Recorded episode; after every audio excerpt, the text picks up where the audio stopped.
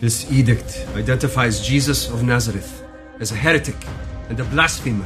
This season on The Chosen. There are those for whom this will set off a series of events. My followers won't understand. Lazarus, come out! I guess you're not holding back anymore. I can't. I'm out of time. See Season 4 of The Chosen in theaters on February 1st, starting with Episodes 1, 2, and 3. Get your tickets now at thechosenriseup.com.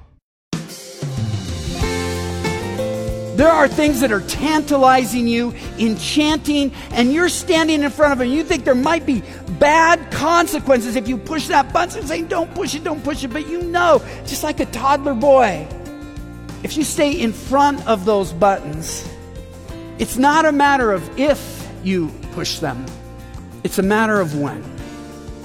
Today on Focus on the Family, we're taking a look at the role of pleasures, those enchanting buttons that all of us come across in life. Our speaker will be Pastor Gary Thomas, and your host is Focus President and author Jim Daly. I'm John Fuller.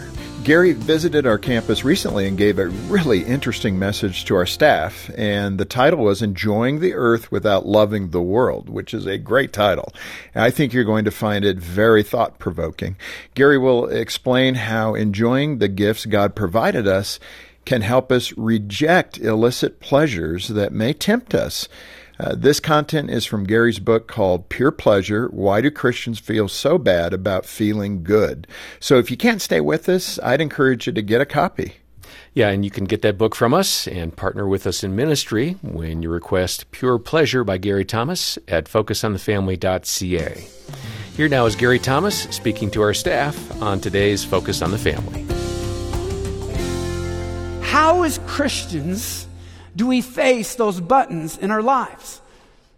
At one point in my life, I believed I faced it entirely the wrong way. I thought pleasure was the problem.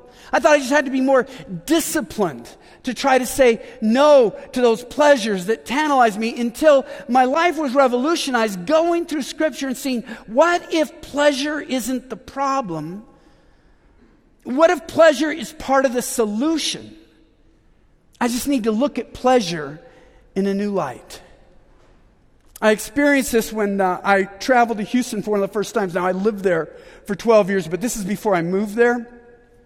Speaking at two different churches. I did the Sunday sermons one morning, and then that evening I was speaking at another church to their staff on spiritual formation. And I was training for marathons back in those days. I was pretty legalistic and disciplined. If I had to do a certain run on that schedule, I was going to do it that day. And so my schedule said I needed to run 6 miles that day. I knew it would have to be in the middle of the afternoon. This was in Houston in the middle of August. But I'd been traveling in air-conditioned places. I knew it was hot and humid, but I didn't know what it'd feel like to run. And I was so disciplined, I'm going to do it. And then when I took off, I didn't even carry water. I was coming from Seattle. I would never carry water for a 6 mile run, which isn't that far when you're training for a marathon. So I take off, and after about a mile, realize this is very different. It felt like somebody was blowing a hairdryer directly down my throat. At mile 2, I passed a half-empty bottle of Coke lying in a ditch. I actually paused. Oh, it's got to be so gross, but it's wet. I said, no, Gary, you cannot fall that far. Go on. And so I did. I left it behind. Then at about 3 miles, I thought, this is becoming life-threatening. And so I saw mom playing with their kids in the front yard, and I saw they had a hose coiled up in the front yard. And so I'm so embarrassed. I'm dripping wet. I walk up to her, and I say, I'm so embarrassed. I'm sorry. I'm not from around here. I didn't realize I should be carrying water. I'm so thirsty. Would you mind if I just take a quick drink from your hose? She was, oh, sure, absolutely. And since I'm embarrassed, I want to do it right away. So I turned the hose on and immediately put the hose up to my mouth. And it's the most plastically tasting, bacteria-encrusted water you could imagine. And in the back of my mind, there's this foreboding warning, Gary, you're so going to regret this. In 3 hours, you're going to wish you were dead. The intestinal devastation you're inviting to your body. And the other part of my brain was saying this, I don't care about 3 hours from now. I'm so thirsty right now. I'll deal with what I feel 3 hours from now. I need to stop this thirst right now. So I stand here this afternoon with bottles of water in the back, well hydrated, and the thought of a half-empty bottle of Coke in a ditch in the summer is disgusting. The thought that I would drink from a hose without letting it run through is repugnant. And I could look back and say, Gary, why weren't you more disciplined? Why were you even tempted by that? But I think a wiser approach is to say, Gary, why did you let yourself get into a situation where you were so thirsty, what should have been repugnant became a raging temptation? And see, those are the questions Christians often don't ask. We just focus on willpower in the moment. We don't focus on what leads us to be so weak in the face of challenge, because the reality is, as Christians, we are suspicious of pleasure at best. We think pleasure is the problem, that the most godliest will be able to resist pleasure the most. But what if pleasure is part of God's solution for us to live lives of worship and gratitude and holiness? So why, as Christians, do we tend to be suspicious of pleasure? Well, there are many verses that talk about not loving the world, and they're terrifying to us. John tells us in 1 John 2:15, do not love the world. James says in 4:4 that to love the world is to be an enemy of God. We don't want to be God's enemy. And so it would be easy to think, I don't want to have anything to do with the world, the pleasures of the world, the joys of the world. I want to stay as far away as I can. I'm just going to sit and pray and meditate and worship, because it says don't love the world. But let's look at the Bible as a whole, where John 3:16, the same John who wrote 1 John, do not love the word, wrote John 3:16 that you all know, God so loved the world. So we take a step back. Why would John in his gospel say, God so loved the world, and then in his epistle say, don't love the world? Why shouldn't we do what God did? The quick answer is, well, obviously, it's the translation. Different words in Greek translated different ways. And I looked in the Greek New Testament, and that's not true. The exact same words. World in both verses. Cosmos. Love. Derivative of agape. Exact same word. So what's going on? We understand the entirety of Scripture. When John says that God so loved the world, he's speaking about the earth as God created it and designed it, which God called very good. God created the earth and said, this is good. The way the world is used theologically in the New Testament is the world that is antagonistic to God, the world that is in opposition to God. So the earth would be the good things that God has created to be used the way God created them. The world is using the good things of the earth for evil purposes. So the call for Christians is to learn, how do we enjoy the earth without loving the world? That's what sets us up to enjoy a life of pleasure. Paul writes in Timothy, this is so powerful, 1 Timothy 6:17, God richly supplies us with all things to enjoy. What a great verse just to do a whole sermon on. Look at God richly. He's not a miser. He doesn't say, okay, you had a pleasure 3 years ago, it's time for you now. Or this is it for the month. He says God richly supplies us with not a couple religious things, with all things. And why does he richly supply us with all things? To enjoy. God is not anti-pleasure. God is the author and creator of pleasure, and his people made in his image and redeemed to worship and serve him. We need to accept the pleasures that God would give us. The problem is that we have taken condemnation of loving the world as condemnation of enjoying the earth, and that's where we go wrong, and it sets us up for illicit pleasures, for lives that are devoid of joy, And frankly, for people who just blow up in misery rather than reflecting the beauty of a life lived in relationship with Jesus Christ. But it leads us to ask fundamental questions. Why do you think God created this world? See, why I'm even more concerned about how you view pleasure is that I'm more concerned about how you view God, because your view of pleasure directly reflects your view of God. Some people, and I grew up in traditions like this, it's like they view the world as this moral obstacle course. God created us so susceptible and to pleasure of many kinds. And the whole thing is, it's a contest to trip us up. Who can say no the most? Who has the most discipline? And so it's like God is just testing us. Here it is, here it is. Can't have it, can't test it, can't taste it, can't see it. But here it is. It's like we're being tantalized. That's one view of the world that reflects one view of God. There's another view of the world that I think reflects the biblical reality. What if the many pleasures of this world reflect the kindness and the generosity and the loving, fatherly heart of the Creator God, who says, I've got delights forevermore for you to taste here, to just give you a glimpse of what you'll know for eternity if you will just walk in a relationship with me.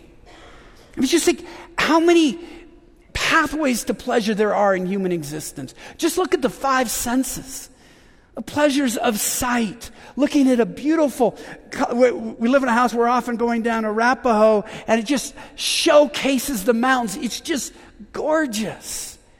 And then there's the pleasures of sound. I did a couple books with Michael W. Smith, and we were in his car on one, and he put in a CD of a record he was working on, and as you could imagine, he has the best sound system in a car in the world.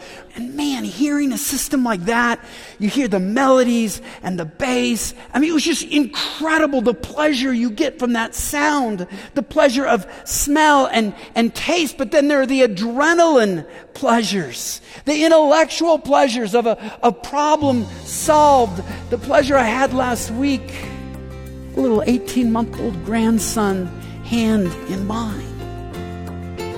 This Focus on the Family broadcast will continue in just a moment. Financial Moments with Tom Copeland. During Christmas time, people often spend more than they can afford and accumulate debt. In the parable of the tower, Christ admonished us to plan ahead, which means we need to save for future needs. To accomplish this, you need to follow a budget to ensure that you spend less than you earn and have sufficient savings for future expenses, which would include Christmas gifts, annual insurance premiums, vacation, etc. For example, if Christmas gifts cost about $900, you should save $75 per month throughout the year to ensure that you have sufficient funds and to avoid debt. Saving is biblical. Proverbs 21:20 says, the wise man saves for the future. How much do you need to save? Form number 3 of the Copeland Budgeting System, available from biblefinance.org, provides a tool for estimating the required monthly savings to meet future expenses. In summary, follow a budget to ensure that you have sufficient savings for future needs. Grooming, abuse, exploitation. Sadly, these are some of the horrors that young girls face around the world. But counseling, medical attention, and healing, these are some of the blessings that girls receive in safe houses run by the ministry Dignity Freedom Network. Your gift can be the promise to a brighter future. Restore freedom and dignity for children broken by injustice. Change a life forever at dfncanada.info. dfncanada.info. Welcome back to Focus on the Family. Let's return now to the presentation from Gary Thomas. I still see us pit the things of the world against God rather than seeing them as leading us to God or as gifts from God. I see this with young moms as a pastor. They have this child and they've never experienced these emotions before. They're overwhelmed, but then they're afraid. Gary, is it possible I love my baby more than I love God? And I want to say, don't worry, he has a cure for that. It's called adolescence, but I don't want to break that spell. Instead, I just say, that's the wrong question. Here's the right question. Do you see your baby as a test from God or a gift from God? Do you think all that you're experiencing is just God's test? Can you experience these wonderful things and then just disdain it? Here's what's going on neurologically. They've shown this. When a woman is nursing that child, oxytocin is flowing from her brain and into her brain. That mother and child are all but melting into each other, which makes sense to me. God knows that baby is going to destroy her social calendar. It's affected her body. It's going to destroy her sleep. It makes sense that he would want to give her this neurological pop to still like this child, totally upending her life. And because of what's going on neurochemically, she's not going to get the same pop reading the book of Leviticus. Right? It doesn't mean she doesn't love God's word. It just means this is how God created her. It has a clear creational purpose. Why don't you just thank God for these amazing feelings? Why don't you just worship God that he lets you know what it is to have a mother's love as he has a father's love? So instead of seeing pleasure as a problem, start to see it as a solution. Pleasure serves our marriages. I've been in marriage ministry for decades, and I've seen so many marriages begin to break down, primarily when they become utilitarian. It's all about raising the kids and keeping up the house and getting this done or that. And you can coast on an enjoyment or a nice weekend together for a while, but if you wait too long, eventually your soul will cry out for pleasure. And if you can't find it with your spouse, that's what makes you particularly susceptible, perhaps, to find it somewhere else. A statistic that really shocked me, I read, was that 87% of men who cheat on their wives want to go back after the affair is over. Almost 9 out of 10. What does that tell me as a pastor? The problem wasn't the person they're with. The problem was the state of the relationship. It let it become so utilitarian. They stopped feeding it with pleasure, and so they just cried out. They felt like they had to go outside their marriage for pleasure. But what if you could say, no, we need pleasure, both of us. How do we bring that into our marriage? Instead of having an affair with someone else, why don't we have it with each other? My wife and I had, when we first became empty nesters, we had a glorious 6 weeks where all 3 kids came back between jobs or education or whatnot. And so it was really fun. But we were in a house where the master bedroom is on the first floor, and the kids, of course, would stay up later than we did. And it was 6 weeks, and we were just kind of wanting to be a married couple again, but it was just kind of hard to find a moment. One afternoon, we decided, hey, why don't we just go to a hotel down the road? But she said, what if somebody recognizes us? I go, what are the odds? No, seriously, I go, and I don't even care. I would be proud if somebody saw me going out with my wife in the afternoon to a hotel. So we go to this hotel, less than 2 miles from our house. There's a woman there at the front counter, and then the receptionist there, and I go up, and I'm waiting, and the woman who was there in front of the counter stepped back and said, why don't you go first? I said, no, we're not in a hurry, please. No, I insist, you go first. I'm like, okay. So I get up there, and then she asked my name, and then I don't know why she did this. What's your address? I'm like, oh, man. We're a mile and a half down the road. You just turn right on Pin Oak, left on 1463, right there. And she's talking about breakfast. Yeah, we're not going to need breakfast. That's not going to be any... It's just becoming obvious, and Lisa was getting a little embarrassed. And finally, she gives me the key. And the woman who had stepped back immediately stepped forward and said, Pastor Thomas, I got to tell you, my kids just love it when you preach. And I'm just so grateful that you don't just talk to the adults, you bring in the young people. And now my wife's face is just blatantly red. And I realized there's no romance happening. There's going to be a homicide. I mean, I got to... And... Well, it was a little embarrassing. Here's the thing. I would so much rather be caught having an affair with my wife than having one with yours. And isn't that really at the heart of the issue of Ecclesiastes 9, 7 through 9? Go then, eat your bread in happiness. Drink your wine with a cheerful heart, for God has already approved your works. Thank you, Jesus, for that. Enjoy life with the woman you love all the days of your fleeting life which he has given to you under the sun. For this is your reward in life and in your toil in which you have labored under the sun. Your marriage needs pleasure. You will find pleasure. Please find it with each other. And let me just say, husbands, if your wife is in that situation where she's giving, and you're not thinking about her pleasure, you're among the most foolish of men, because she will find pleasure. It might be food. It might be a glass of wine followed by another glass of wine. It might be a late night stop on Facebook when an old boyfriend that she knows she should have no business having contact with asks her to be a friend. She would have laughed at it 2 years ago. And now she's horrified as her finger is hovering over the accept button. She can't be utilitarian her entire life. Caring for her is caring for her pleasure. And guys, we've got to find ways to. I admit, in my generation, we kind of looked down on video games because they just weren't that great. I was growing up, Pong was invented. And the big upgrade on Pong, they started playing doubles Pong, right? So now, wow, now it's just not going to capture you like the games do today. And so I'd always kind of be disdainful of it until I read the story of Curt Schilling, the famous Boston Red Sox pitcher, who was a Christian and a family man. A pitcher only plays once every 5 days. It's a lot of downtime. And players would often go out after the games. They had a lot of money. And they would do things that Curt knew Christian men and loving husbands and fathers shouldn't do.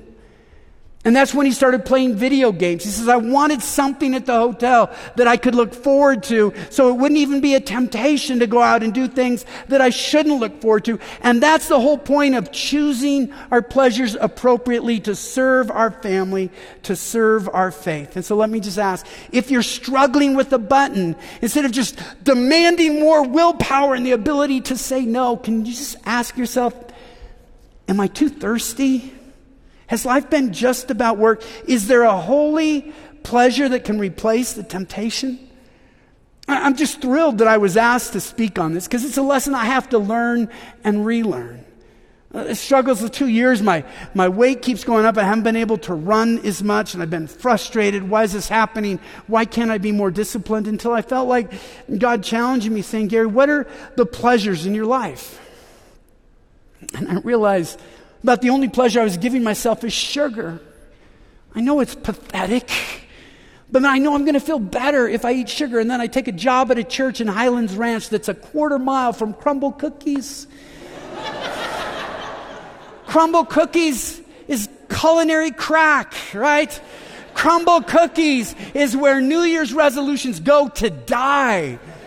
They're brilliant and evil at the same time. I mean, it's just like... And so I could just say, okay, what about self-discipline? Say, Gary, why are you running yourself so hard? And we're trying to look at the long-term picture. Ken mentioned we bought a house to renovate, which is stupid to do. It was built in 1971, and every time you go into a house and open up something that was 50 years old, there's something worse behind it. And we have to replace it. If you ever wonder, because they make it sound so romantic on those 20-minute HGTV shows. Let me tell you what it's like to renovate a 50-year-old home. You don't have to spend a year like we have experiencing it. You can experience it tomorrow. I just want you to go to the bank tonight, withdraw about 25% of your net worth. Just take it out, convert it into dollars, go home, put it in your bathtub, and light it on fire. All right, that's what it's like to renovate a 50-year-old home. But here's the reason we did it and why I have hope. I can try to say no to sugar, but I can also build up pleasure in other areas. We bought the house because it's on the old Dry Creek Trail. And I can go out in the evening on this deck that we built and read a novel and just enjoy God's nature and somebody's creative work. It's on these wonderful trails, the Highline Trail that goes for miles and miles and miles. We've been married 39 years next month. We bought a hot tub. And when I wrote Pure Pleasure, it talked about the neurological benefits of swirling warm water. I've had so many couples just talk about how it gets married couples out every night, and you just talk because you're sitting in the tub. And so I do need to say no to what I think is an addiction. But the best way to say no is to say yes to pleasures that will build up my marriage, build up my soul, and lead me to worship God. And that's just what I'm saying will happen with you. Your soul will find pleasure. You can deny it for a while. It will find it. I'm saying let's choose pleasure. But then in the end, let me say this. This is really where we wrap it up. Isn't God good, who created pleasure and made us capable of experiencing pleasure in so many ways? What does that tell us about the God we worship? And isn't Jesus amazing that because he paid the price for when we pursued illicit pleasures, we don't need to have shame. We don't need to say, I have to spend the rest of my life hurting myself and torturing myself to make up for it. Jesus, I paid that price so that you can be reconciled to me and you can enjoy this good earth that I have made. We are so blessed to be the people of this God and to be the followers of this Savior.